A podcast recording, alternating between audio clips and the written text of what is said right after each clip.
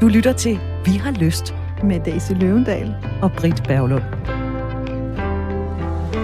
Hej med jer. Tak for et dejligt program. Info. Jeg er 43 år gammel og er gift, og sammen har vi tre børn. Jeg har læst en artikel med Manu Saren, hvor han snakker om udløsning eller orgasme. For mig var det som at blive ramt af et lyn. Jeg har aldrig tænkt over, at jeg som mand kan opleve begge dele. Men efter at være blevet klar over det, kan jeg godt se, at der er noget om snakken. Desværre for mig får jeg som oftest kun udløsning og ikke orgasme. Det vil sige, for mig er sex bedst under selve akten, og hvor slutningen, hvis jeg kan opnå en orgasme som bonus. Jeg synes, at der på ingen måde er fokus på dette område. Jeg synes, at vi mænd bliver fremstillet, som om vi altid kan komme, og at sex bare er helt i top for os. Der er alt for meget fokus på, at kvinder skal have et godt sexliv, og hvordan de kan opnå orgasme osv. Jeg er ret sikker på, at der er rigtig mange mænd derude, som ikke ved eller kender forskellen på en udløsning og en orgasme. Jeg håber inderligt, I vil lave et afsnit omkring dette problem. P.S. Mandens G-punkt er også totalt forsømt. Og så tusind tak for jeres program. Nå, Daisy, du vil gerne starte med PS'et. Ja, jeg synes, vi skal gå, gå direkte up yours, eller hvad man kalder det, ikke? Så for lige at, uh, at være sådan helt uh, klinisk seksolog. Jeg er her også. Så, så er vi her sammen med Manu ligesom i gang. i gang. ja. Og uh, han har glædet sig hele morgen til at gå up yours sammen med os. Og øhm, for dig, der ikke ved det, så er prostatakirtlen netop en kirtel. Det kalder man også mandens G-punkt. Den sidder sådan cirka 4 cm oppe i anus. Det er en erogen zone. Den er på størrelse nogenlunde med en 20 kroner, og du kan mærke den ved en lille finger i anus. En 20 krones mønt. En 20 kroner Det er da ret stort. Hvis ja, den er er stor. Hvis man er rask. Ikke? Hvis man er syg, så bliver den større. Den bliver normalt også større med alderen. Det er derfor, der er nogle mænd, der får vandladningsproblemer. Det er simpelthen deres prostata, som kommer til at vokse. Hvis man Presse op oplever mod det, og Blæren. Præcis. Så skal man selvfølgelig søge læge med det samme. Der er nogen, der beskriver, at den ligesom har lidt en overflade, lidt ligesom en fersken, men man kan næsten altid mærke forskel både på struktur og også hårdheden. Prostatakirtlen er sådan en lille smule mere hård. Der er rigtig, rigtig mange mænd.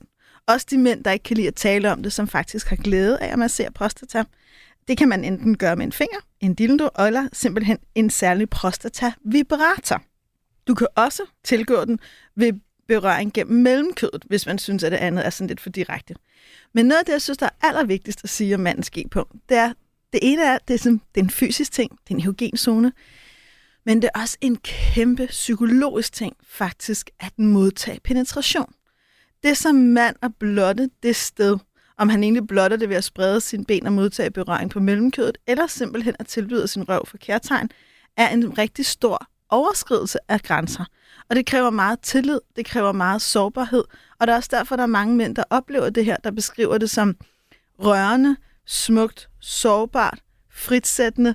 Så det er ikke kun nydelsesfuldt og frægt og lækkert og eugent, det har også en kæmpe stor psykologisk betydning rent faktisk at modtage den her form for berøring.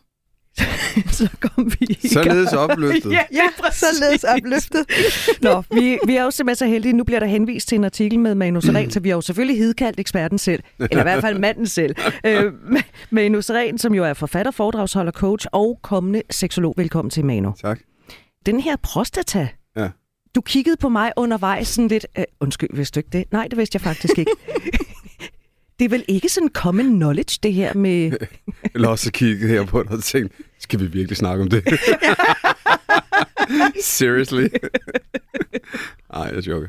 Men vi taler jo i virkeligheden ikke særlig meget om prostata og mandens G-punkt. Jeg tror, der er mange, der ikke er klar over, at manden har et G-punkt. Der er sindssygt mange, der ikke er klar over det. Øhm, det virker nogle gange som om, at der er flere kvinder, der er klar over det, end der er mænd, der er klar over det. Er det fordi, mænd ikke vil være klar over det? Jeg tror, at Daisy har ret i en ting, at der ligger noget meget, meget altså, psykologisk i det, noget skamfuldt. Øh, og så tror jeg i det hele taget, altså alene det, altså med anus, det, det tror jeg gælder for begge køn, der er selvfølgelig også noget med noget renlighed, ikke? Altså, åh oh nej, øh, er der lort? Altså helt lavpraktisk, ikke? Altså, det kan vi også sige, men prøv at høre, det er der ikke sådan lige oppe. Der, der skal man længere op. Men, men der er noget øh, renlighed øh, omkring det. Og så er der den der psykologiske ting omkring at, at blive penetreret også som mand. Øh, det er der også øh, en masse tabuer omkring.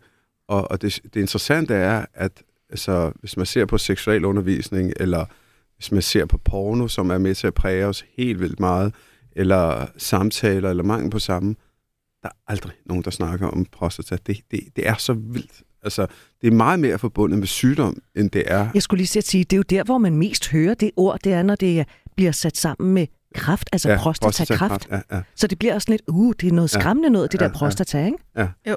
Så det kræver virkelig tillid, altså det gør det. Og, og viden også, synes jeg, for at nærme sig det. Men jeg vil så også omvendt sige, at øh, for mig er der stadig meget, der, nej, lad mig sige det på den måde, der er stadig meget udforsket på det område, men det, jeg har gjort mig af erfaringer, og især med den kvinde, jeg, jeg gjorde det med, som jeg er evigt taknemmelig over, hun ligesom sådan stille og roligt øh, hjalp mig. Altså, hvis man tror, man har fået en orgasme i sit liv, så har man eddermame bare et festfyrkeri og altså det, altså det er Dalgårds Tivoli, der venter om på den anden side. Når jeg vil ikke sige, det er Dalgård, det, er, det, det er Disney World. altså, det og det er ikke den i Paris, du det er går, den helt store. Du, ja, du går fra Dalgårds Tivoli til Disney World. Jamen, er det, altså, altså det, altså første gang jeg troede, øh, hvor, hvor der er en, der ligesom hjælper lidt, jeg troede, jeg skulle dø. Det er, jamen, det er rigtigt, jeg troede fucking, jeg skulle dø, fordi, øh, fordi jeg tænkte, fordi jeg har sådan, ligesom ham, der skriver, jeg har altid skældnet mellem udløsning, man kommer, og så en orgasme, som også kan variere i styrke, ligesom det også kan for kvinder også, ikke?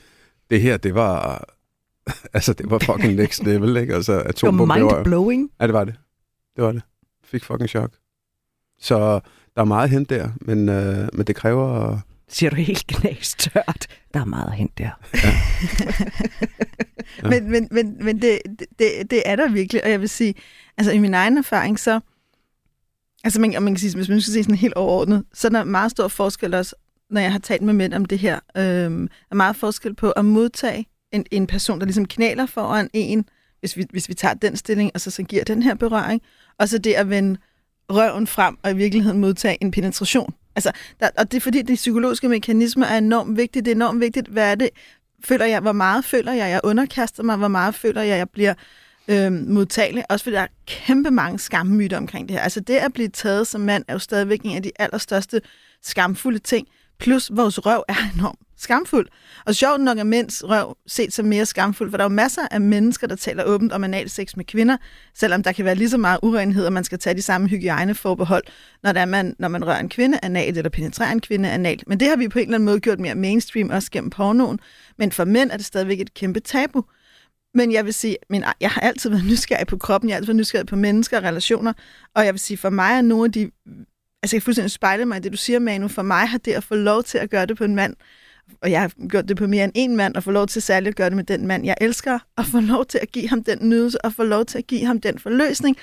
Det har været enormt smukt og sårbart, men det har helt klart også noget af det, jeg personligt synes kræver, at man kender hinanden, og man kan dele og holde det sårbare rum. Men hvis man kan det, så er det virkelig også meget at give hinanden. Og der, og der er også et eller andet, synes jeg personligt, også psykologisk interessant i, også som kvinde, at indtage en anden rolle. Altså, der er også et eller andet i på en eller anden måde at få lov til at give. Og jeg vil sige, min egen mand, noget af det, han selv sagde, de oplevelser, han har haft, det var, det, der rørte ham så enormt meget, det var virkelig at føle sig holdt, og virkelig at føle sig givet nydelse, og virkelig føle sig forgudet, fordi han har altid haft den der meget sådan klassiske heteroseksuelle mandeseksualitet, hvor han har været helt over i kvinden, og kan jeg få dig til at nyde, og kan jeg få dig til at komme, og er det godt nok det, jeg gør? Og så virkelig få lov til at være den modtagende. Det var, det var mindblowing for ham, og sjæleligt udvidende. Ja, og så var bare, altså sådan, altså man behøver ikke, altså når du siger, man sidder i den stilling, hvis en kvinde sidder mellem benene på en, og onanerer på en, eller hvad, gør, hvad altså man kan gøre, Altså, det behøver ikke at være en finger helt op i røven. Altså, nogle gange, altså, man kan jo bare øh, sætte en, sin, altså, det yderste finger lige omkring anus, bare det. Eller op i mellemkødet også, som du også siger, ikke? Altså, øh, der sidder jo sindssygt mange nervebaner der også, øh, som kan hjælpe en på vej. Præcis. Så det er jo noget med, netop som du siger, at gå på udforskning med, med mm. olie og fingre og tunge og lyst og og netop husk, at det skal ikke være en, det skal ikke en undersøgelse. Det er enormt det er vigtigt. Nej, men, altså, det er enormt vigtigt netop at have onanien og oralsexen og hvad man ellers kan lide med i det, så det bliver en erotisk udfoldelse og eksperimentering. Mandens G-punkt er også totalt forsømt. Det var PS'et. Skal vi hoppe videre? Vi hopper videre. Noget af det, han skriver, det er, at vi mænd fremstilles, som om vi altid kan komme, og sex altid bare er helt i top for os. Det skal vi tale om. Hvor stammer den forestilling fra? Er der nogen af jer, der vil byde ind? Altså, nu har jeg, jeg, jeg har været inde før, øh, omkring, jeg blevet inviteret ind til jeres nytårs special. Yes! Det var jeg rigtig glad for. Seks Der- gode råd til bedre sexliv. Ja, og der fik jeg lov til at fyre en af mine kæpheste af, som jeg vil gøre igen. Og det er, at øh, altså, det er igen, altså vi er så præget af porno. Øh, det er helt vildt. Og det præger vores, øh, vores syn på, hvordan øh, mænd skal være, hvordan mænd de skal komme, hvordan mænd de skal, øh, og så videre, og så videre. Så jeg tror meget af den forestilling, som han også snakker om, øh, den kommer derfra også. Og det går videre i de samtaler, mænd de har med hinanden også, omkring sex, øh, hvordan vi omtaler kvinder, og hvordan vi omtaler vores egne præstationer. Og, og være en fandenskal. Ja, ja, ja, det, ja, det kan man godt sige. Altså, ja, ja, det, fordi der er ingen, der siger, at jeg ikke er en fandenskal, ikke? Altså, det, jeg kan ikke få den op at stå. Det snakker man jo ikke om. Nej. Øh, så, så det er jo meget, øh, det er meget hentet derfra, og det, det er meget det bagtæppe, der, der, der udgør vores øh, forestillinger om sex, og også den måde, vi, vi dyrker sex på, desværre. Hvad siger du til, Daisy, til den der med forestillingen om, at manden, han kan altid komme. Sex, det er bare a-okay altid for en mand. Jamen, den kan jeg da sagtens genkende. Altså, om jeg vil sige, når jeg tænker på den bevidsthed, om jeg havde om sex, før jeg begyndte at studere seksualitet og menneskelig udvikling og psykologi, den var der også sådan rimelig meget... Øh, alle mænd øh, kan komme, alle mænd kan lide at få oral sex, alle mænd vil bare knippe, og de kan bare knippe som kaniner, og hvis ikke de kan det, så er det fordi, du ikke er tiltrækkende nok. Bum, ikke? Altså, når jeg er vokset op i en rimelig stereotyp øh, verden, hvor en mand er en mand, og en kvinde er en kvinde, og så den... På så Vestegnen. Den, ja, på Vestegnen, og så er vi færdige med at tale om det, ikke? Så, så det kan jeg da sagtens genkende, men jeg har også en kæmpe stor respekt for, hvor meget et fængsel det er for mange mænd. Og hvor mange, jeg har mødt enormt mange mænd, både i mit eget liv og i mit samtalerum, som netop siger til mig, hvor er jeg træt af at være spærret inde i den forestilling. Hvor er jeg træt af, at man bare tror, at fordi, ja, jeg kan godt knalde og komme, at det så er det samme med det alt, hvad jeg nogensinde har drømt om. Der er jo masser af mænd derude, som også drømmer om at udforske på det med G-punkt, eller at bare blive holdt om, eller få lov til at blive kysset, eller få lov til bare at være langsomme og blide, som ikke bare har lyst til at være fanget i den forestilling. Manu? Ja, nu har jeg lige glemt, hvad fanden jeg skulle sige. Øh... Nå, men så lad os lige gribe fat i den der øh, med Fordi det var så spændende, det Daisy sagde. altså, jeg var sådan lidt øh, betaget af det. alt, hvad Øh, Daisy nå, siger men det var det spændende. der med øh, forestilling om, jo, øh, om mænd til komme. Jeg har, jeg har altid, øh, jeg ved ikke, om jeg kan huske det, øh, om jeg sagde det sidste gang, men jeg har altid øh, sådan praktiseret sådan noget kinesisk terrorisme omkring holde min orgasme igen, og, eller min udløsning igen faktisk. Øhm, og derfor så har, altså, jeg kan godt lide at være sammen med en kvinde, uden at, at komme nødvendigvis.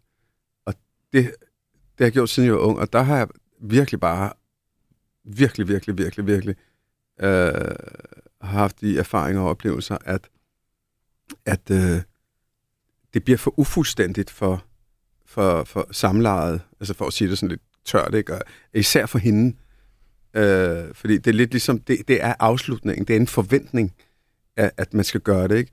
Og det synes jeg virkelig, altså, det synes jeg virkelig er nederen, altså, og det er også derfor, jeg lytter så ekstra efter, efter det Daisy sagde det. Men jeg må også bare, jeg må også erkende, hvis jeg vender det om, jeg har det på samme måde også. Mm. Altså, øh, at jeg føler det også sådan lidt øh, ufuldstændigt, hvis hun ikke kommer også, ikke? Altså, Gør jeg du kunne- det? Ja, det, det synes jeg lidt. Altså, det er sådan lidt, Det er noget at presse at lægge på sig selv, og i virkeligheden også Ja, helt sin klart. partner. Helt klart, men det er jo de konventioner, der er omkring det. Øh, altså, og det er jo også, altså, altså, det er jo også noget, man, for eksempel når man er sammen med en, man ikke rigtig kender, altså, når det er starten, man lytter jo til det, sådan, okay, kan vide, om hun, altså, kom hun, eller hvordan, eller, altså, det er nogle af de ting der, ikke, der, der, der, der gør sig gældende også, så, så jo, der er helt klart sådan en forventning om det, øh, som jeg synes er enormt ærgerligt. Og jeg vil da sige, at noget af det bedste sex, jeg nogensinde har haft, øh, det har været, øh, hvis jeg har mødt en. Øh, og det er sådan, efter et par uger, man skal udforske hinanden og lære hinanden bedre kende. Øh, og så gå ud af det der orgasme-ræs og sige, høre, skal vi, i dag skal vi bare prøve sammen, uden at komme nogen af os. Mm. Hvad, Der, der, altså, der dukker simpelthen så mange fantastisk vilde sider op, fordi det der med, med at komme, det, det, det, det fylder så meget. Øh, altså hos, hos begge også, ikke? Jo, og nogle gange så tænker jeg, at det svarer jo lidt til, at man gik på restaurant kun for at spise dessert. Jo, og det kunne jeg også godt finde på, det her, det kan jeg afsløre. Men jeg, jeg bliver bare så interesseret i det der, du siger med, at det har du praktiseret, siden du var ung. Ja. Den her mand, der har skrevet ind, han skriver, at han er 43. Ja. Han læste en artikel, hvor du taler om udløsning eller orgasme. Ja. Han skriver, for mig var det som at blive ramt Ja. af et lyn. Ja. Nu hvor jeg tænker over det, kan jeg godt se, der er noget om snakken. Ja. Hvordan blev du i en ung alder bevidst om, at der kan være forskel på orgasme og udløsning? Jamen, det tog faktisk også et stykke tid. Altså, øh, grunden til, at jeg blev øh, øh, interesseret i det der, det er, fordi jeg fandt en bog, jeg kunne tydeligt huske, jeg var 19 år, omkring kinesisk terrorisme, øh, som handlede om at holde sin øh, udløsning tilbage, og det synes jeg var en fremragende idé, fordi jeg i sengen er sådan en pleaser, ikke? Altså, øhm, men men øh, der gik nogle år, fordi når jeg så kom, så tror jeg, det var det. Øh, lige pludselig så fandt jeg ud af, at øh, jeg kan ikke huske helt præcis, hvornår jeg fik min første orgasme, men der fandt jeg sgu ud af, fuck, der var faktisk forskel. Øh, og jeg tror helt personligt, nej, ja, ja, det er helt klart min erfaring i mit liv, det er, det kommer virkelig, virkelig meget an på min, min psyke, min, mine følelser og så videre. Altså, der, der kan være mange ting. Altså, Altså, der er mange tandhjul, der skal passe Ja, sammen. det synes jeg virkelig. Altså, øh, altså hvis du tager sådan en skala på en orgasme omkring, hvor stor eller lille den er, altså, øh, eller øh, måske det mest lousy, altså, øh, i- eller irriterende en udløsning, hvor man tænker, åh, nu kommer jeg virkelig, at det bliver vildt det her, og så er bare, pff, så, nå, okay øh, og det, altså, det kommer virkelig altså, an på meget. Hvordan har jeg det? Hvordan har jeg det med den partner? Øh, er jeg tryg? Er jeg ikke tryg? Øh, er, jeg en, er jeg en periode, hvor jeg er stresset? Og så videre. Jeg synes, det er så interessant, øh, alle de der ting, der egentlig spiller ind. At man kan ikke bare øh, hvad det, få den øh, oplevelse, som man måske egentlig drømmer om. Fordi der er så mange ting, der spiller ind. Og jeg vil endda sige, at nu sagde jeg øh, udløsning, det var måske det, der var sådan lidt, ah, altså hvor der ikke sådan rigtig sker noget, hvor det er bare, øh, altså hvor der bare kommer sædet ud, ikke? Altså, øh, før det, og det er endnu mere, øh, måske også psykisk mindet for mig i hvert fald, og jeg, også for andre mænd, det er også, at øh, overhovedet at kunne komme.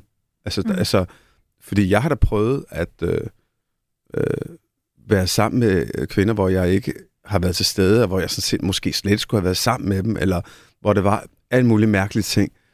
Og der spiller det virkelig ind, ikke? Mm. Altså, helt sikkert. Så man kan ikke bare altid komme.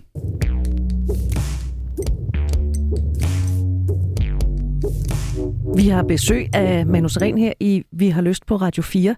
Vi taler om et brev, vi har fået fra en mand, der skriver, vi mænd fremstilles, som om sex altid bare er helt i top for os. Og øh, den her mand har, som vi lige har talt om, jo altså læst en artikel med dig, Manu, hvor du talte om udløsning eller orgasme. Så Daisy, hvad er forskellen? Okay. Fordi der er sikkert rigtig meget... Altså, jeg er jo guilty as charged. Jeg vidste ikke, at der var forskel, før end jeg så du begyndte troede, hver at gang der kom sæd ud, så kom det, Yes. så en orgasme? Yes. Men Nej, det- det- du kigger på... Nu er jeg helt spejlblank type herovre. nej, nej, nej, nej. Men det har jeg altid troet. Jeg er jo oppe i 40'erne. Ja. Jeg har jo levet i den lykkelige forestilling så i over 30 år. Ikke? Mm. Jo. Men, øh, men og det tror jeg faktisk, Britt, og tak fordi du deler det, faktisk er meget normalt. Så man kan sige, det vi, det vi taler om her, det er jo ikke alle, der finder sådan en bog, ligesom du beskriver, Manu, og så i virkeligheden bruger deres egen nysgerrighed til at udforske. Jeg vil da sige, første gang jeg mødte en, der skilte ad, blev jeg vildt nærmest nervøs. Altså jeg var sådan lidt, altså det var en mand, jeg var meget forelsket i, øh, men jeg var sådan helt, altså, jeg forstår det ikke. Ikke? Jeg, jeg, jeg, jeg var nødt til, jeg heldigvis har jeg altid haft sådan en evne til sådan, at okay, okay, okay, nu tager vi lige øh, trusser på, og så kop kaffe. Jeg skal lige spørge om noget. Er du okay? Eller at, har du en eller anden øh, sygdom, eller et eller andet? Ikke? Og han var sådan meget sådan, nej, nej, overhovedet ikke. Jeg har bare øvet mig rigtig meget i, at jeg får rigtig orgasmer. Jeg ejakulerer bare ikke, og sådan noget. Jeg var sådan lidt, okay, vildt nok. Altså, men, men det var der da heller aldrig nogen, der havde advaret mig om. Og så vil jeg også lige sige, ikke? det har han da heller ikke sagt. Altså, du ved, ja, det, det var da vildt mærkeligt. Vi knaldede og knaldede og knaldede og knaldede, ikke? Og jeg blev ved med at tænke, altså... i Nå, alle kommer mulige- idioten. Ja, Ja, netop. Hvad sker der? ikke? Hvor Også gjorde fordi- han af det? Ja, og det var enormt sensuelt, det var enormt smukt, og jeg havde vidunderlig sex med ham. Det var sådan meget lang seance, det her. Men, men jeg kan huske... Ja, så det bliver nemlig en lang Ja, seance. Og det, men jeg kan huske, at der var et eller andet sted i min poptøse seksualitet, der tænkte, enten er jeg ikke tiltrækkende, eller også er der noget galt. Ikke? Fordi der er et eller andet her, der ikke stemmer med det der manus, jeg har lært. Ikke? Og det var jo så virkelig dejligt at få det manuskript uh, udvidet, ikke? og det har givet mig enormt meget viden, og, og det takker jeg ham jævnligt for i mit stille sind. Men, men det var da også sådan lidt overvældende, lige pludselig bare at være i den situation med en mand, der kunne adskille det. Men hvad er så forskellen? Jamen, det er orgasme. Det, det er der mange, der beskriver, sådan, når man skal være helt klinisk, som en oplevelse af point of no return. Altså, jeg kan ikke, jeg kan ikke stoppe det her. Det ruller bare. Der er mange, der beskriver det som energi, glæde, ekstrem velvære, men også kærlighed. Følelsen af at være forbundet, følelsen af at være fri. Så og en orgasme kan jo både være sådan for meget forbundet til ens køn, både uanset om man er mand eller kvinde, men en orgasme kan også være sådan en følelse af, at det ruller gennem hele kroppen, og det kan også være en følelse af at være forbundet til noget nærmest guddommeligt, og det kan have meget sådan stærke fysiske udtryk, nogle ryster og sådan helt, og det kan være meget sådan mere indadvendt, det, det kan være mange forskellige ting. En udløsning, når vi taler mænd, det er sædafgang. Ikke? På godt latin, ejakulation, altså at du sprøjter. Ikke? Pif, pif, der kommer noget ud. Ikke? Og når manden får den her udløsning, så sker der helt fysiologisk det, at der er en sammentrækning af penis' muskulatur, og der er også en lille sammentrækning omkring anus. Og nogle gange er der også sådan det, man kalder sådan generelt muskelkontraktion. Og det sender samtidig nogle beskeder til din hjerne om, ja, det her, det er dejligt. Og det er jo fordi, det er sådan, at vores art ligesom overlever. Men, men det er der mange, der i virkeligheden forveksler med orgasmen. Men orgasmen er i virkeligheden det lidt større. Det er også energien, glæden, følelserne, som jeg også meget hører, du beskriver, Manu, som ofte også er forbundet til, hvordan har jeg det Mm. i mig selv Mm. og med den her person. Mm. Og når man så begynder at arbejde med at lave det, man kalder altså skilte ad, nogen kalder det også en tør orgasme, så sker der jo det, dels du får noget mere kontrol, du kan blive ved med at have rejsning længere. Der er mange, der beskriver, at de bliver ved med at have en højere lyst, en højere energi. De bliver ikke trætte på samme måde. Kan man få flere orgasmer? Du kan få flere orgasmer. Du kan i virkeligheden, og det, det er jo også det, Ja, der hvis er ikke du vildt. kommer. Hvis ikke du kommer. Netop, hvis du har den her tørre øh, orgasme, så kan du komme ind og rulle nærmest på, når du lærer at bruge din energi. At du ruller fra en orgasme, så ruller du ned, så ruller du ind i den næste, så ruller du ned. Så, altså, så du kan ligesom være i det der et orgastisk flow. Og det kræver selvfølgelig, noget af det, jeg i mit personlige liv har erfaret, det er, det her tager tid. Altså, det tager når jeg, tid, ja. det tager Og det tid. tager også det er ikke tid, noget, der det- tager 10 minutter. Ja, plus at øh, du skal også ud over den der, at øh, altså efter rigtig lang tid, så altså, det, det er jo også en, altså, det hedder øh, også en udløsning, ikke? Det, altså, det er også en, åh, ikke? Altså, du ved, du, Sådan en forløsning i Ja, virkeligheden. det er en, jeg, ja, lige præcis. Det er en forløsning også, ikke? Og man skal eddermame holde fast i sig selv, for ikke lige at jogge lige, lige lidt mere igennem, og så bare gøre, øh, gøre det Ja. færdigt. Nå, men det, er me- jamen, Altså, altså, det er rigtigt. fordi, og nogle gange har jeg, så gør jeg det også, fordi altså, nu er jeg bare nødsaget til det, ikke? Mm. Men, men, men som Daisy også siger, der er et eller andet enormt fedt ved, at, at du beholder den øh, liderlighed, som man ligesom kom ind ad døren med, den beholder du hele vejen igennem. Også når du, altså, du kan holde pause, så, så stopper man lidt efter et stykke tid og snakker. Det er enormt dejligt, men, men din lyst, den kommer lynhurtigt igen. Altså, Altså, den ligger lige under overfladen. Ja, det er så fedt, synes jeg. Øh, og, og, hvad hedder det, og så kan man sove, og så kan man stoppe dagen efter. Og få, altså, det, er enormt, det, det er virkelig dejligt og, og, og, og lækkert også, men det, det kræver, jeg synes jeg selv, øh, disciplin, fordi det er sådan to forskellige slags desserter, der er, ikke? Præcis. Jamen, det er det virkelig. Altså, Og jeg vil også sige, jeg synes, begge slags desserter er vigtige. Ja, ja, ja, ja, ja. Og, man, men det, og, og det, jeg synes, det, jeg kan godt lide, det er også vigtigt, synes jeg, hvis man gør det i et parforhold, at man også forstår, som den, der er sammen med manden, at man også har et ansvar. Altså, at det kræver i virkeligheden også et samarbejde, at kunne gå op og ned i den her Mm, mm, mm, energi. Mm. Og, det, og jeg vil sige, at mit eget parforhold, når, når min partner og jeg dyrker det, så gør vi det oftest i en periode, hvor vi er meget sammen, og vi har lidt mere fri. Fordi han siger, at han kan, ikke, altså, han kan sgu ikke gå på arbejde med al den her lystende energi. Det går helt galt. Altså, han er jo for fanden embedsmand, ikke? Ja, Men det der med- det, det er de værste. Men sådan hen over en sommer, ikke? Altså, sådan ved med, det kan jo være en meget god måde at bare lege med noget andet. Og ligesom, så når folk siger til mig, men jeg synes også, jeg keder mig i det langvarige forhold. Ja, så hvad med at lege med nogle andre ting, ikke? Altså, man bliver så dejligt nærværende. Mm, mm, mm. Jeg prøver at være med at komme. Ja, præcis. Altså, Altså, det en er- hel sommer. Det, for når du beholder den der gnist der, ikke? Altså, du beholder den der liderlighed. Altså, det, og den, og den bliver jo bare større og større, jo. Præcis. Det er super dejligt Altså- at være i nærheden af. Ja. Ja, ja, ja, fordi Daisys skal- øjne, de stråler Ja, lige i ja, altså, øjeblikket. jeg, jeg, jeg er all for it. Okay, nu har jeg jo aldrig nogensinde øh, været mand. Jeg ved ikke, hvordan det føles at være mand og have sex som mand. Mm. Det her, det er muligvis med et virkelig dumt spørgsmål. Men så vil jeg bede dig om at tilgive mig bagefter. Hvordan ved man som mand, om det, man oplever, er en orgasme eller en forløsende udløsning? Jamen, det ved du. Altså, det ved, Det ved man bare instinktivt. Ja, det ved du. Altså, fordi... Så man ved godt som mand, hvis man ikke Ja, får fordi orgasmer. når du kommer, så er det bare sådan... Nu bruger jeg... Daisys udtryk, det har jeg sgu aldrig hørt før. Pif, pif.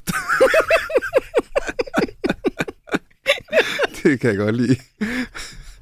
uh, så pifter vi lige lidt. Uh, pif, pif. For mig så er det mere, når den er helt tom, så kommer der sådan pif, pif. så kommer luft ud. Nej, men altså, og det, det er sådan lidt, altså, det er en enorm flad fornemmelse, synes jeg. Det er sådan, pff, altså, nå, okay, var det det? Øh, øh, og, og det der, Daisy siger med hjernen, der, der er sådan, okay, den siger sådan lidt, ja, okay, det skulle være fedt det her, men kan vi ikke bare lige lege det lidt? altså, og, og sådan er det jo, ikke? Ja, ja. Altså, og, og en orgasme, det er jo, for det første, så varer det bare længere tid, og, og, og det er jo en energi, der bare tager fat i hele kroppen. Øh, og jeg tror, man, måske kan man mest øh, skille det ad og, øh, og hvad hedder det, illustrere det med, at når man bare sådan pif pif kommer, så har man ikke lyst til at brøle. Det har du, når du virkelig får en orgasme. Mm. Det er måske den største forskel, altså, Ja. hvor det bare er en, ikke? Altså, Ja. fuck, man, ikke? hvor man bare bagefter tænker, okay, det var sgu vildt det her. Ikke? Det var løvernes konge, der kom Det var der. Løvernes Konge, ja. Ja. Både et og toeren. på en gang. Øh, Noget af det, han skriver i sit brev, og tusind tak, fordi du har taget dig tid til at skrive til os. Der er alt for meget fokus på, at kvinder skal have et godt sexliv, og om, hvordan de kan opnå orgasmer, og så videre. Manu, er du enig i det? Der er Lige alt præcis- for lige- meget fokus på, at kvinder skal have et godt sexliv, og om, hvordan de kan opnå orgasme, og så videre. Lige præcis, det er jeg faktisk uenig i. Fuldstændig uenig. Uh, det er også det eneste, jeg stussede. Uh, og måske kan jeg blive klogere, fordi jeg synes, at, uh, at uh, altså, både gennem historien, men altså, også gennem sådan, altså, øh, at det er mændene, der, der er fokus på, synes jeg. ikke. Altså både øh, hvis du ser film og porno og, øh, altså, og så videre, så er det manden, der, der, der er i fokus. Altså, det er mandens seksualitet, det er mandens øh, øh, nogle gange meget aggressiv seksualitet, synes jeg også. Altså, der er vel også i- enormt meget skam forbundet med kvinder og sex, kvinder og orgasmer. Altså, vi skal jo helst være sådan nogle fine sylfider, ikke? Der... Ja, altså, altså det er jo også en, det er jo så en anden kæphest, jeg har. Det er jo øh, kvinders skam omkring deres seksualitet, og det hænger, hænger måske sammen omkring det. Det er også derfor, jeg ikke kan få det til at passe. Fordi altså, sådan helt historisk og, og, og, og, og i alle trosamfund, der har man jo øh, skamgjort, altså skamlæber, ikke? Altså, øh, vi har jo virkelig øh, skamgjort øh, kvinders seksualitet og lyst. Øh, Øh, og, og igen, det, det, var inter- det var meget interessant, fordi da sexusundersøgelsen kom i, i der for 4-5 år siden, der kunne vi jo se, at, og det, det hylder jeg også, at vi er forskellige. Vi er virkelig forskellige øh, som, som, som køn. Men, men, men det der med, at når at kvinder de sådan skruer lidt ned for, hvor mange partner de har, og mænd skruer en helt op for, altså, det, er- altså hvad, er det, hvad er det sådan en øh, information, der ligger bag, ikke? Hvad er det for en værdi, ikke? Og det tror jeg meget handler om, at det er det ikke øh, er det er ikke øh, okay at have haft så mange. Og igen, for at komme så tilbage til det, han spørger om, øh, øh, jeg synes, at der er, har været udelukket været fokus på mænds seksualitet. Jeg vil så sige, at det er helt vildt fedt befriende at se, at de sidste par år, synes jeg, at der er virkelig ved at ske en, en, en, en, en revolution, ikke? Altså, du kan bare se inden for sexlegetøj også, og åbenheden omkring det, ikke? Og, og mange af de kvinder, jeg har sådan mødt også, øh, hvordan de påråber sig retten til at bare og, og, og få øh, det, de skal have, altså sådan orgasmer ikke orgasmer, altså de, de bestemmer selv over deres krop, så det kan godt være, at han, han måske også tænker, okay, de sidste par år, der har der været, der er et skifte, men, men, men, men det skifte er måske, at vi er på en eller anden måde er ved at komme på niveau, men jeg synes ikke, vi er på niveau, men, men hvis I står, hvad jeg mener, ikke? Altså, Jeg forstår godt, hvad du mener. Altså, jeg tænker sådan lidt for meget. Jeg forstår det slet ikke. Altså, hvordan kan vi nogensinde snakke for meget om sex? Altså, jeg mener, at det, det er jo det er ligesom... Men kan vi snakke for meget om, altså have for meget fokus på kvinder? Nej, altså, kvinders sexliv. nej, jeg synes, jeg synes generelt, vi har for lidt fokus på den bevidste, kærlige seksualitet. Og når jeg siger kærlighed, har det ikke noget at gøre med, om du er i parforhold, eller du er det ene eller andet. Det er jeg ligeglad med. Jeg mener, den kærlige, bevidste seksualitet, der handler om, vi er mennesker, der mødes, som giver hinanden nydelse. Ikke? I virkeligheden noget, der er meget anderledes end den meget kommercielle porno. Øhm, så, så man kan sige, jeg synes ikke, der er for meget fokus, og jeg synes ikke, det er en kamp. Og jeg synes, det her perspektiv om, at nu er der for meget fokus på kvinder, det kommer fra sådan en knaphedstankegang, som om der kun er en, en fast antal fokus, og hvis nogen får lidt mere, så er der lidt mindre til mig, hvor jeg lidt tænker, jo mere fokus vi generelt giver det her emne, jo mere er der til os alle sammen. Og jeg synes ikke, det er en kamp. Tværtimod, tværtimod, og i virkeligheden har jeg det meget sådan, vi kan ikke sætte kvinder fri, uden at sætte mænd fri. Vi kan ikke være frie uden hinanden. Jeg forstår slet ikke, at der er så mange i vores tid, der har behov for at tale drengene mod pigerne, når vi er sammen om det her, uanset vores køn. Og så er det vel i virkeligheden heller ikke en konkurrence. Men, Manu, når det så er sagt, så er der jo bare rigtig mange kvinder, der oplever ikke at have et godt sexliv. Ikke, og heteroseksuelle kvinder ikke at opnå en orgasme. Ja, øh, jeg vil lige starte et andet sted så. Fordi at, øh, altså det her, altså det her program er jo et, er et rigtig godt eksempel på en ny udvikling, der er ved at ske rundt omkring.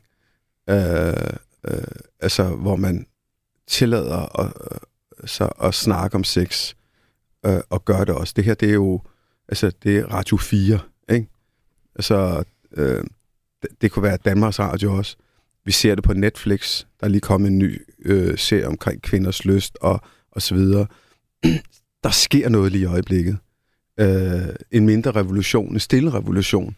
Det er måske det, han reagerer på.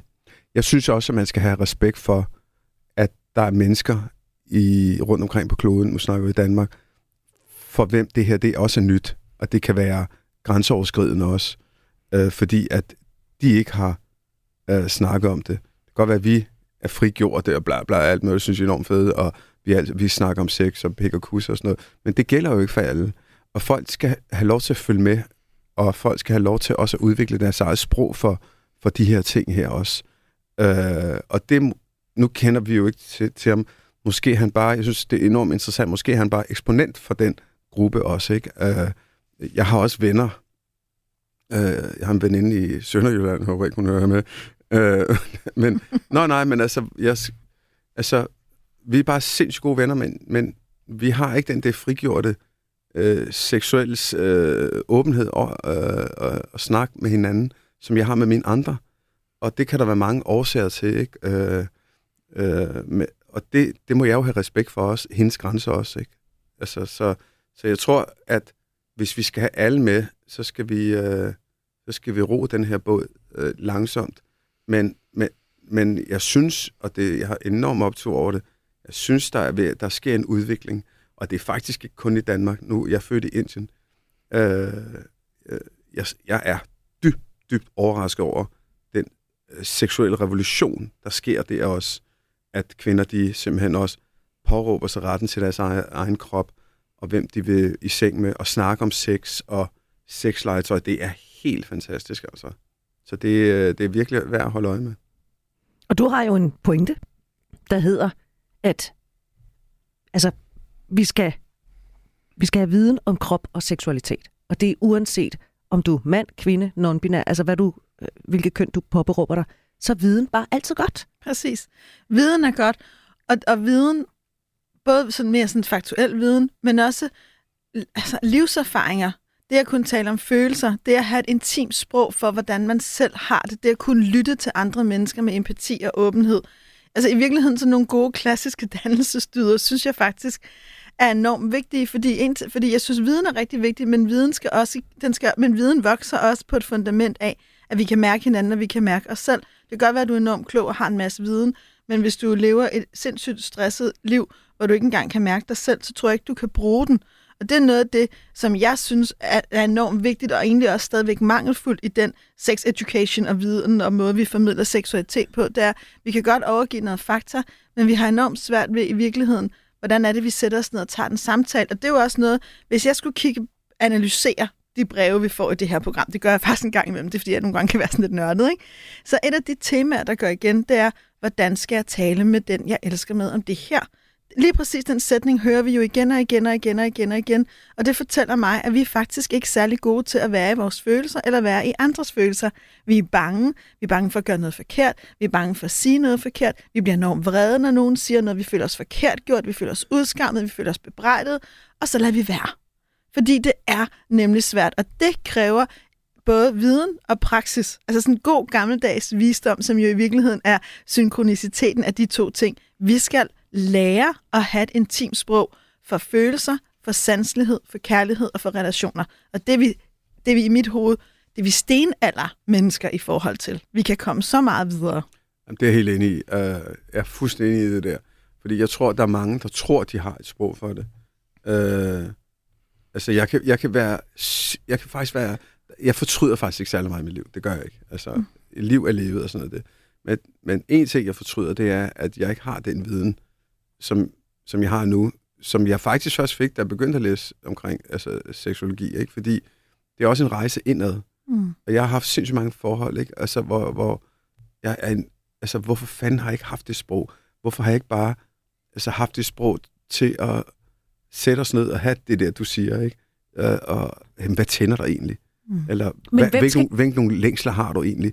Hvilke nogle, og så videre, og så videre. Fordi, det, fordi vores sexliv, det bliver så scriptet. Uh, Øh, og igen, jeg kan godt lide, at vi snakker her, og vi nogle gange generaliserer og bruger egne erfaringer. Jeg kan også rigtig godt lide at bringe sexusundersøgelsen ind, som faktisk er verdens største undersøgelse, fordi det er bare fakta, det er data, og det jeg godt kan lide ved den, det var, øh, øh, eller det der kom frem, det er, at vi er ikke så frigjorte, som, som vi går rundt og tror. Vi har ikke det der sprog der. Vores sexliv er ikke så sprudlende, som, øh, som vi måske går rundt og tror. Øh, det er, altså, altså vores gennemsnitsknald er ikke så lang, som vi går rundt og forestiller sig øh, os. Så derfor, som Daisy også siger, vi er på et stenalderniveau. Hvis du havde sagt det til mig for måske to-tre år siden kun, så havde jeg virkelig, ah, er vi nu det, og så videre, og så videre. Men når man så sætter sig ind i det, og snakker med mennesker, og, og dykker ned, så finder man ud af, det er vi faktisk. Mm. Altså, og det har virkelig chokeret mig rigtig meget. Men hvordan får vi det sprog? Altså, hvor skal det komme fra? Altså, det her radioprogram er jo faktisk en del af det, ikke? Øh, og du spurgte før omkring kvinders seksualitet og orgasmer og mangel på sammen. det er jo en del af problemet også. Altså ved, at vi ikke får snakket, vi ikke får dykket ned, og vi ikke får åbnet op. Du sagde det jo meget fint, hvordan du beskrev seksualiteten før, Daisy, omkring, altså, man, man bygger op, man bygger op, man bygger op. Det er sgu da ikke særlig mange, der ved, mand. Altså, der er da ikke særlig mange, der ved, at, hvor lang tid det tager for en kvinde at åbne sig op, og, og, og, og, og sådan virkelig altså, være, være klar til at få en orgasme også. Det, altså, hvor lærer vi det som mænd? Undskyld mig, hvor, helt seriøst, hvis vi tager det helt sådan basic, hvor er det, vi lærer det her? Jeg har ikke lært det nogen steder. Det er learning by uh, doing. Det, nej, det er det nemlig heller ikke. Nå, det er det heller ikke? Det, nej, det er lige præcis, det er nemlig ikke learning by doing, fordi så kommer vi tilbage til det, du sagde, for der er fandme også mange kvinder, der ikke selv ved det. Altså, ikke? Det bider sig selv i halen. Det bider ja. sig lidt selv i halen, ikke? Så, så alt det her, vi snakker om, det, det, jeg tror, det er den oplysning, det er jo det, for helvede også Grundtvig, han snakkede om, ikke? Altså, øh, nå jo, men i bund og grund, ikke? Altså, han snakkede om oplysning til folket, ikke? Øh, og, og det her, det, det er jo det, det handler om. Og så ved vi også bare, at der er plads til forbedringer, og der er masser af gaver at vente, ikke? Og lad os bare sige, det her det er jo et public service program betalt af licenskroner, dengang vi havde det. Nu er det noget, der bliver trukket over skatten. Alle betaler til det. Det er et stykke public service. Det er public service, når det er bedst, altså. Mm. Nu taler vi viden. Jeg kunne godt tænke mig, og hvis vi kunne øh, vride jer to for noget viden. Øh, tre ting, alle, altså både mænd, kvinder, hvad man end identificerer sig som, skal vide om mandens seksualitet. Gisp. Tre ting. I står begge to. Manu sidder og kigger op i loftet. Daisy står og lukker øjnene og klør sig på panden. ja. Øh, men jeg vil gerne starte i hvert fald. Altså, jeg, jeg, jeg, jeg vil lige sige, jeg er fuldstændig uforberedt på det her. Ja, ja, men okay, det, det er sådan, vi ruller. Nej, okay. Ja, nu skider jeg Ja, men en af de ting, jeg gerne vil sige, det er, at man som kvinde øh, sagtens kan... Øh, altså, der er jo der er mange, der måske ikke har så meget erfaring, og de er meget forsigtige, når de er nede og giver blowjob, eller rører ens lem, eller pik, eller hvad I kalder det her. Øh, der vil jeg bare sige, man kan godt tage lidt hårdere fat, end man tror. Kan man det? Ja, det kan man. Den kan, den kan tåle lidt mere, end man tror. Jeg, Altså, jeg kender en mand, han har engang faktisk øh, brækket den. Og det er true story. Han blev simpelthen indlagt med en brækket øh, penis. okay, men så er der eddermame også en, der har taget rigtig hårdt. Altså, der er ikke, der siger, at du skal øh, knalde en spade ned over den, ikke? Altså, men, men jeg siger bare, at det er... Man må Altså, godt tage lidt hårdere fat. Ja, og det, nu, og det er sådan, øh, igen, det jeg godt kan lide i det her program, det er, det er, at vi kan bringe vores egne øh, og erfaringer med. Det er sådan noget, jeg snakker med mænd om også, ikke? Altså, det er ligesom kvinder snakker om, Nå, hvordan var han, så snakker mænd jo også om, øh, Nå, hvordan var det, og, øh, og, og, og, og, et af de der ting, vi, vi snakker om, det er, at øh, ej, det, det, det kunne hun egentlig godt gøre Okay. bedre. Når jeg siger bedre, så er det sådan i en kontekst, at der kan man godt have taget øh, hårdere fast, ikke? Må jeg, det er noteret. på det? Ja, meget gerne. Ja, det var sjovt, fordi jeg kan huske, da jeg var ung, der mødte jeg en lidt ældre mand. Jeg havde ikke noget, det, det, det lyder enormt dødigt, det var det ikke. Jeg mødte ham bare faktisk helt tilfældigt en- på en café. Han var seksolog, og så spurgte jeg ham sådan lidt frisk, hvordan giver man et super godt blowjob? Fordi jeg har altså været nysgerrig, og jeg har altså igen den der poptøse seksualitet. Du skal ikke kalde mig en elendig pikspiller, for jeg er fucking ikke elendig. Ikke? Altså, ikke? Det er ligesom der, hvor jeg kommer fra. Så jeg tænkte, nu har jeg muligheden for at få nogle råd, og så sagde han, det har jeg aldrig glemt. Det er meget nemt, han så. En hver mand, du er sammen med, er ekspert på ham selv, så bare spørg ham. Ja, ja, ja. Altså, og det der helt simple råd har jeg faktisk brugt mange gange. Det der med virkelig at sige til en, man er sammen med, hvordan kan du lide at røre ved din ja. pik? Altså, Altså, vil du gerne have det hårdere, blødere? præcis, vis mig det. Altså, Mm. øh, altså, det der med virkelig også at give ham følelsen af, for jeg tror, at mange mænd, selvom man spørger, så kan de godt blive sådan lidt, er det okay, eller hvor meget kan jeg egentlig bede om, og hvornår er jeg krævende? Altså den der lidt pleaser-tendens, mange af os, uanset køn, mm, har. mm. Det der med også virkelig at vise ham, ja, jeg vil gerne er det sådan her, du kan lide det? Aflæse ham, gå ind i det. Vis ham også, hvis du kan det, sæt det til din egen tænding. Ej, hvor fedt, du viser mig, hvordan du vil mm. have det. Ej, hvor dejligt, giv slip, baby. Altså det der med virkelig at finde ud af, det her menneske har rørt sin krop mange gange. Det kan du i virkeligheden godt lære af, og ikke tage det som, åh oh, nej, nu gør jeg det forkert, eller om jeg gjorde det blødt, og det var ikke det, han ville have. Men i virkeligheden tillade det menneske at vise dig det, og tillade jer to at opdage noget sammen. Og det er jo i virkeligheden enormt enkelt, men jeg har mødt rigtig mange par, som aldrig nogensinde har stillet hinanden de spørgsmål. Og så nogle gange, når jeg arbejder med par om det, så driller jeg dem også lidt, så siger jeg sådan lidt, for så kan de være bange for, at det bliver for tørt, så siger jeg, det er overhovedet ikke tørt. Du kan bare øh, tage brillante undertøj på og sætte dig på knæ og sige, jeg er din slave. Bed mig om, hvad du vil have. Så det er i hvert fald ikke tørt.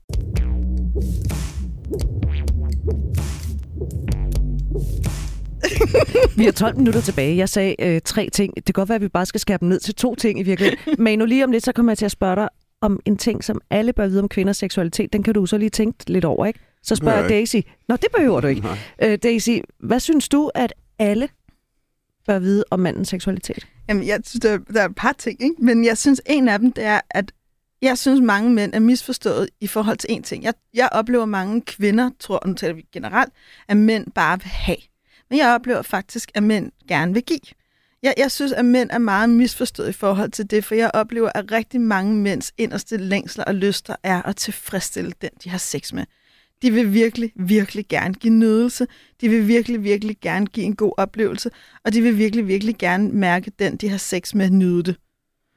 Og det synes jeg egentlig er en ret vigtig information og en vigtigt perspektiv, for når man læner sig ind i det, så er man jo heller ikke besværlig eller krævende eller alt muligt andet, fordi at man beder om det, man vil have, eller fordi man siger, nu er jeg lidt usikker, hold mig i det. Altså, men det der med i virkeligheden at læne dig ind i din mand og have tillid til, at han er her for at give dig sit allerbedste, og du kan ikke gøre noget, der er forkert. Manu? Råd nummer to. Hvorfor har I ikke sådan en fanfare? Eller? Prøv at høre, det er, simpelthen, det er mig, der fejler på det punkt. Jeg Ja, ja, burde ja. jo være sådan en fanfaremester, Ja. og det, jeg har slet ikke tænkt over det faktisk. Nej, Øh, det vil jeg så gerne have, hvis jeg kommer ind en anden gang. og jeg skal sørge for, at der ligger nogle, nogle, nogle manufarer øh, Ja, til ja, dig. ja. Ja. Okay. Råd nummer to, det er, at igen nu, jeg skældner jo mellem par, der har kendt han tusind år, og så Ja. øh, relativt nyt. Ikke? Det er det relativt nyt. Det er, at øh, når man ligger og nusser og, og har det bare hyggeligt og kysser og sådan bevæger sig rundt på kroppen, sådan stille og roligt, så, så hvad hedder det, øhm, der er mange mænd, der, hvad hedder, der, der panik over, at den ikke står hele tiden. Mm. Apropos porno, ikke? Øhm, og øh, jeg tror, noget af det, man som kvinde altså, øh, så, øh, kan blive klogere på, det er, at nusse, rundt, nusse, nusse, nusse, kysse, kysse og alt muligt andet, og lad være med at stikke hånden ned lige med det samme. Fordi sandsynligheden for, at den står øh, rock on, øh, nej, for sekund, det, det, det, det, det, der er mange, der panikker over det. Og jeg tror, det er en af grundene til, at, hvor, at man nogle, nogle gange kommer til at gå for hurtigt igennem forspil som mand, fordi man tænker, okay, den står, den skal blive ved med at stå, og nu skal jeg fucking bare op i hende, fordi og, og stimuleres. Vi skal smide, mens hjernen ja, det er varmt. Ja, men, præcis. Ikke? ja, og det er jo selvfølgelig en del af konceptet, at den skal være stiv, når man skal op i hende. Det, det, det, det, ja, altså det er det jo. Men, men altså, take it easy uh, igen. Fordi det er igen det script, mange mænd har, og sådan set også uh, kvinder også, ikke? Så det, du siger, det er, når man ligger der, man har det rejt, og man kysser lidt, og man, man roder rager lidt på hinanden og sådan mm. noget. Hands off. Ja, bare, altså, giv, giv det hele lidt tid. Ja. Ligesom kvinder, at de kan, altså... Generaliserer vi igen, ikke? Men der er i hvert fald mange kvinder, der ikke kan lide at bare lige få en lap ned med det samme, og så, du ved, øh, kom nu for helvede, ikke? Og, altså, fordi at, øh, altså, giv det hele lidt tid. I det hele taget, giv det tid. Tid. Det vil jeg bare sige. Ja. Altså, virkelig, virkelig giv det tid. Jamen, jeg, jeg, jeg, jeg er meget enig. Altså, jeg synes jo, tid er en af de vigtigste erotiske faktorer, som vi glemmer. Fordi du kan godt være, at du er ophidset efter 10 minutter. Det kan godt være, at du er ophidset efter en halv time. Hvor ophidset er du efter to timer? Altså, det, det kommer an på, om man formår at adskille den der orgasme fra udløsning. Ja, ikke? men hvor mange, har, og hvor mange har reelt brugt det? Altså, hvor mange har reelt brugt to timer på måske at give hinanden erotisk nydelse? Ikke? Og nu ved jeg ikke, om I har, men jeg møder mange mennesker, der ikke har. Ikke? Og der, altså, men, det der, men tid er en faktor, for der sker noget andet med kroppen, når vi kommer igennem hele kroppen, som du også siger, Manu, og det tror jeg, mange ikke ved om mennesk seksualitet. Jeg kan sådan huske, at jeg har læst lærebøger, hvor der stod, mænd vil gerne tages på pikken, kvinder vil gerne have nærvær først, og så er det hele så dejligt delt op. Og det er, slet ikke, det er slet ikke det, jeg møder, når jeg møder mænd og taler med dem, og jeg har talt med rigtig mange mænd om meget sårbare og intime ting. De ønsker også den langstrakte nydelse, og have hele kroppen med, at få lov til at opleve det. Men de har nogle gange behov for at blive givet tilladelse, at få at vide, vi har ikke travlt, og jeg har også lyst til alt andet af dig end din pik, og jeg vil gerne opdage dig, jeg vil gerne dufte dig, jeg vil gerne smage dig, og det, og det behøver heller ikke at ende med det. Altså i virkeligheden det der med, jeg synes mænd faktisk ikke altid bliver givet plads til den der helkropsnydelse. Mm. Nå, det var mændene. Hvilke ting bør alle vide, mænd, kvinder, hvad man ellers identificerer sig som, om kvinders seksualitet? Manu, du behøver ikke at tænke dig om, sagde du? Nej, fordi jeg har en del kæpheste, har jeg lagt mærke til. Kom med dem. ja. Øh, Daisy var på, øh, på en af dem. Jeg har to, der hænger sammen. Det ene, det er tid. Øh, så hvis du synes, du tager dig god tid, så brug endnu mere tid. Og når man lige er nede og rører første gang i hvert fald, sådan lige, hvis, altså, der er alt for mange mænd, der gør det for hårdt. Altså, så, så, altså start blødt, altså stille og roligt. Altså, og du behøver ikke gå ned på klitten med det samme. Der er mange andre steder rundt omkring. Nå jo, men altså, der også er til nus og til kys og til stille og roligt. Øh, så både tid og, og blødhed er virkelig vigtigt. Og det betyder ikke, at det ikke kan gå hen og blive hårdt og alt muligt andet. Men, men ligesom en mand skal åbne, så skal en kvinde åbnes også. Og det er stille og roligt og fint, og, øh, og der, der er bare for mange, der har for travlt. Altså, og det betyder ikke, at man ikke... Altså, det, det ved jeg også godt. Altså, det er jo ikke sådan, at så eksisterer quickies ikke ud i køkkenet, eller hvad fuck helvede man laver det. skal man det. stadigvæk have plads Det skal man stadig, men, men altså, tag så tid at, at gøre det blødt. Ja. Var, var det det, du havde bydet med? Ja, det synes jeg. Det, det lød negativt. Det var ja, det vil jeg nok det lige det? sige. Nej. Altså, altså, se, der, der kunne fanfaren virkelig have reddet det, du, havde, det, det, du lige sagde der. Jamen, jeg kan godt mærke, at jeg fejler simpelthen ja, meget ja, ja, big time fordi, på den der. At, øh, fordi der, altså, igen, altså, det har jeg sgu for mange kvinder, det her også, ikke? Altså, igen også, for, det hvor jeg læser også, det er, at øh, der bliver taget, der, man går for hurtigt frem og for hårdt frem. Daisy? Specielt, når man lige har mødt hinanden. Ja. Så lige øh, tøjle hesten lidt. Ja, virkelig. Ja. Hvad, hvad skal alle vide om kvinders seksualitet? Jamen i virkeligheden, at Det kan er godt fem være- minutter tilbage. Det kan godt være, at vi har en sexusundersøgelse, der fortæller, at kvinder har en lavere lyst end mænd. Det anerkender jeg. Men vi har ikke til fulde udfoldet, hvorfor, og hvorfor de kvinder har svaret, som de har. Ja, det synes jeg er interessant. Ikke? Og noget af det, jeg synes, at man skal vide om kvinders seksualitet og lyst, det er, at det hænger uløseligt sammen med hele deres liv, ligesom det faktisk også gør for mænd. Så kvinder, der føler, de har lavere lyst, hvordan er deres liv? Hvor meget føler de sig forstået? Hvor presset er de? Hvor meget føler de sig overansvarlige? Hvor meget føler de det hele tiden at dem, der skal give og give og give, mens de er direktøren for alt? Fordi vores lyst og vores livskraft og vores følelse af, må jeg være mig, hænger rigtig meget sammen. Ligesom det gør for mænd. Og så i forlængelse af det, der har jeg også lyst til at sige, nu kommer vi lidt mere ned sådan på det mere sådan konkret, ikke?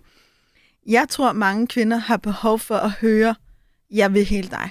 Giv slip. Altså, når de får at vide, du kan, jeg er ligeglad, om du, om du kommer til os, om, om du bryder væsket over det hele og snasker hele sengen til. Jeg er ligeglad med, om du kommer til at se uelegant ud. Jeg er ligeglad med, hvor mange deller du har. Jeg er ligeglad med, om du måske har rester af mælk i brysterne, der kommer ud. Jeg vil bare have dig. Giv nu slip. Altså, jeg tror, at rigtig mange kvinder trives og længes over virkelig at få lov til at være dem, de er. For kvinder har så meget indgroet kropsskam. Vi er så pisse bange for at komme til at bløde, eller være ulækre, eller guderne forbyder, at man skulle slå en prut, eller et eller andet andet menneskeligt. Og det er ikke fordi, jeg siger, at de ting ikke kan, kan være forstyrrende, men jeg tror, at det der med at få at vide, din lyst, og det din krop kan, og det du har lyst til, er dejligt, og du kan ikke fortælle mig noget om, hvad der er inde i dig, som gør, at jeg vender mig væk. Så hvis du siger et eller andet til mig nu, så bliver jeg hos dig, og jeg kan bære det, og jeg vil gerne høre det. Det er jeg, virkelig sexet. Jeg er overrasket over, hvor mange kvinder der har den der øh, kropsskam. Altså selvkropsskam. Det, det må jeg indrømme. Altså, Altså, jeg, jeg, nu kommer noget fra min verden. Jeg blev kontaktet øh, for nylig, en uge siden eller sådan, af en ung herre, eller ja, ung, ung, altså, ikke? som jeg så lidt sidste år. Og så skrev han til mig, hvad, kunne det ikke... Øh? Og så skrev, vender skulle lige tilbage i løbet af et par dage. Og så han har sikkert troet, om jeg skulle lige tjekke kalenderen. og sådan noget. Og så var jeg nødt til at vende tilbage efter et par dage og så sige, det kan jeg ikke. Fordi jeg, har, jeg er inde i en periode, hvor jeg har det mega stramt med min krop. mm, mm, mm, mm. Og det synes jeg egentlig var ret vildt at opleve. Mm, mm, at, mm. Altså den der, og jeg kan ikke engang sige, hvad det er. Det er ikke Mm, sådan mm. noget konkret. Det er bare, jeg føler mig sgu bare ikke særlig attraktiv. Mm, mm, mm, mm. Og det har jo noget med min krop at gøre, og den Mm. der kropsskam på en eller anden måde. Mm. Ikke? Den er virkelig udbredt. Ja. Altså, jeg var sammen med en på et tidspunkt, hvor... Altså, efter vi var færdige, så var sådan... Hun var sådan, ah, hun vidste ikke rigtigt, om hun var blødt, eller sådan noget. Hun, min pointe er bare, hun, ville, hun kom hen og sige sådan, ah, jeg, jeg var bare bange på, at du bliver sur på mig, eller sådan. Mm. Og sådan, undskyld, altså, Ja, det er ret vildt. ligner en, der, altså, selvfølgelig vil der ikke blive sur, det er jo sådan, så, det er så naturligt. Mm. Mm. Og det er måske også det, du siger, ikke? vi er kommet væk fra det naturlige. Altså både omkring snask og bla bla bla, men sådan set også omkring, hvordan kroppe skal være. Og det er grunden til, nu er vi tilbage igen til min kæphest, fordi det er der, hvor jeg stoppede med at se porno, fordi at jeg havde det sådan lidt, det, det fuckede mit syn på, hvordan en kvinde skulle se ud. Hvordan rigtige mennesker ser ud. Nej, en kvinde skulle se ud. Mm. Altså, det er rigtigt. Altså, det, det påvirker mig, for det skabte et ideal. Prøv at høre. Alle andre, vi ved fra alle andre undersøgelser omkring stigmatiseringsteorier og racisme og bla bla bla, vi ved, at ting præger os. Hvorfor fuck helvede skulle porno ikke også præge os så også? Hvis det er der, vi får vores primære viden. Øh, og vi er en generation, der, der gør det. Og selvfølgelig præger det da også, hvordan kvinder skal se ud, for de ligner jo alle sammen hinanden, mand.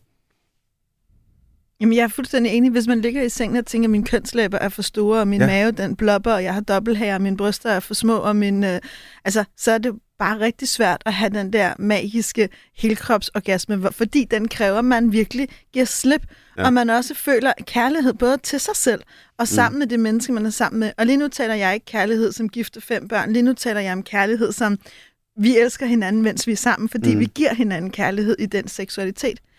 Så hvis jeg må sige den sidste ting. Hvis man lavede to bokse og smed alle mænd ned i den ene og alle kvinder ned i den anden, så skal vi altid huske, at der er større variation inden for de bokse, end der er mellem alle mænd og kvinder som helhed. Så rigtig meget det, mig og Manu nu har sagt om mænd og kvinder, kunne vi også have byttet ja, ja. ja. på. Så alt det her handler ikke kun om køn, det handler om at være menneske. Jeg skulle lige sige, det handler om, at virkeligheden, at vi er jo alle sammen mennesker. Præcis. Og sådan ja, er jeg det. helt enig. Og Altså, med følelser, med organer og kønsorganer og hvad der ellers øh, hører til at være Ja. ja. menneske.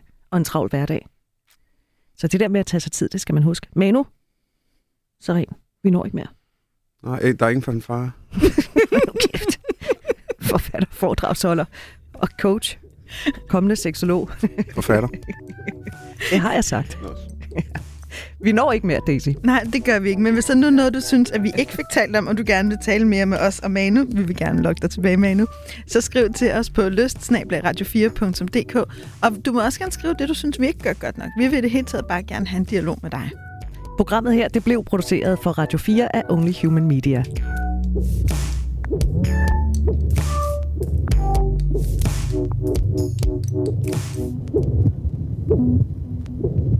Thank you. Thank you.